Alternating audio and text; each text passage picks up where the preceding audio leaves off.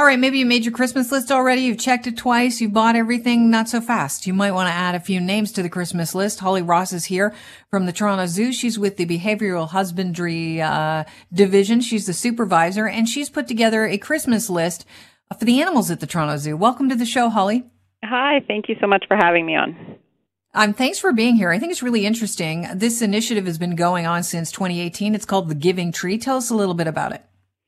Yeah, um, well, we started in 2018, as you said, and we just had um, like a, a tree, a Christmas tree, up in our, our zootique on on site at the zoo, and we had some ornaments with some um, some small gifts that the animals had asked for, or really their keepers had asked for, and it kind of just grew from there. Now we have the uh, the on-site tree in our store, but we also have our online giving tree that's run through on our Wildlife Conservancy um, website. So yeah, it's it's just it keeps on growing and it's really exciting. It's very fun to watch all of the animals play with their toys. So so this basically the zookeepers and the people that work with the animals, specific animals, give you a list of things that they think the animals would like.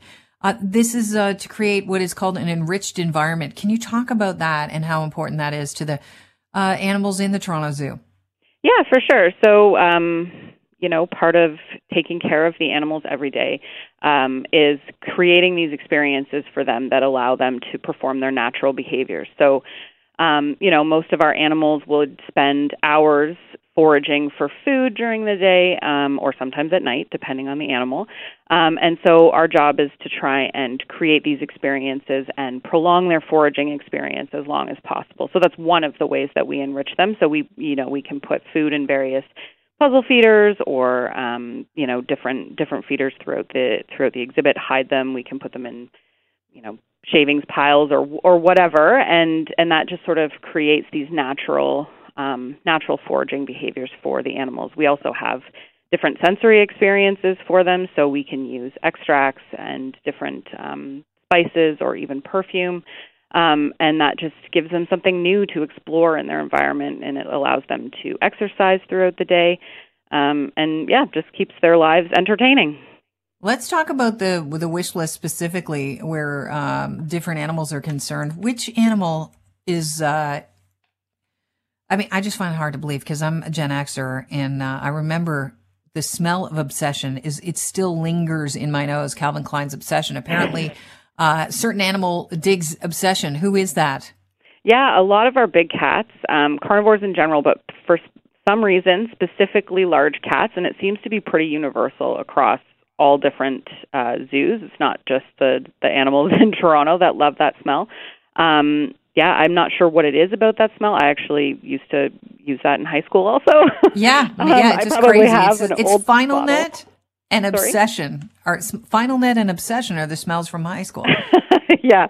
Yeah i don't know what it is. I don't know what compound in that specific perfume is is attracting to the animals but yeah for some reason our big cats and then in particular our um our one hyena Konzi really seems to like that particular smell.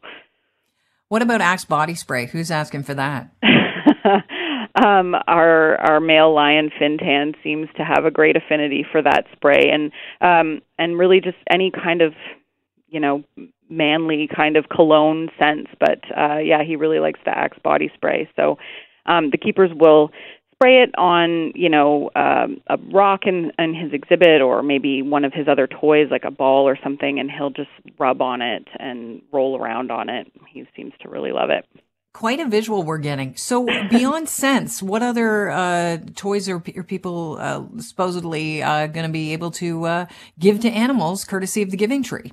Yeah, so we have all sorts of things. So we have some kind of typical things like like the scents, like I said, um, different kinds of feeders, so hay feeders and puzzle feeders for some of our um, our hoofstock animals, like our zebras really like the their hay nets. Um, we have hammocks, so we have some um, things that you know animals can use to relax and sort of chill out. Um, and then we have some really fun stuff like bubbles. So bubbles aren't necessarily a natural phenomenon that some of these animals would experience in the wild, but it is a really unique sensory experience for them. And and so they get to just like little kids, you know, run around and chase after bubbles. Um, some of the animals here do that. Our penguins love their bubbles.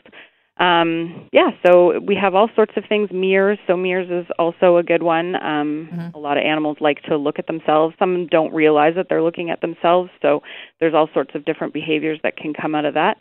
Um, the list is is really endless, and we also have some general donations. So if you don't want to buy something specific, you're not sure what what you want to get, or maybe your item is already the one that you wanted is already gone. Um, we also have just general donations that um, I use for some of the bigger items that are asked for. I can understand people wanting to buy the lion a gift and even the penguins because they're adorable. Are there any animals on the Christmas wish li- list that, uh, you know, you've g- they kind of get passed over? Yeah, I mean, sometimes we have, I think we still have them on this year. We have um, hamster balls for some of our fish tanks, so we'll put um, the fish food in the hamster ball and it and stick it into the uh, into the tank, and it sort of prolong same thing. It prolongs the feeding experience for our fish. Um, we have uh, some vines for some of our reptiles. Um, we also use the the hamster balls for our turtles. So again, the food goes in the hamster ball, not the turtle, um, and then and then you know prolongs the feeding experience. So Well, eventually it goes in the turtle, no? well, yes, eventually the food goes in the turtle, but the turtle doesn't go in the hamster ball. right. Um, yeah, so we have we have stuff on the list for almost everyone, and um, we do our best to give all of our animals enrichment every single day. And it's important because eh, we all know that if anybody that has a pet at home knows that it's not just about physical activity, it's about the mental activity that leads to their uh, happiness living with us. Yeah, for sure. It's um, just like for us, our mental health is is very important, and so it's important to make sure that all of these animals are able to express all of their behaviors. So, you know, we kind of pinpoint certain behaviors for certain species based on their natural history, and then um, and then we look for items that will bring those out in them. I love this. Um, the Giving Tree, is it online at the torontozoo.com uh, dot com, or where do we go? Yeah, so online you can um, you can get to it via our main page at torontozoo.com, but you can also get to it via our um, conservancy page because they're the ones that host it for us every year, um, and that's wildlifeconservancy.ca backslash Giving Tree. All right. Well, I appreciate your time, and I like that we're the same uh, group that we are well aware of what obsession smells like, but we'll leave it to the big cats now. Thanks, Holly. Thank you so much for having me. Have a great day. Holly Ross is from the Toronto Zoo.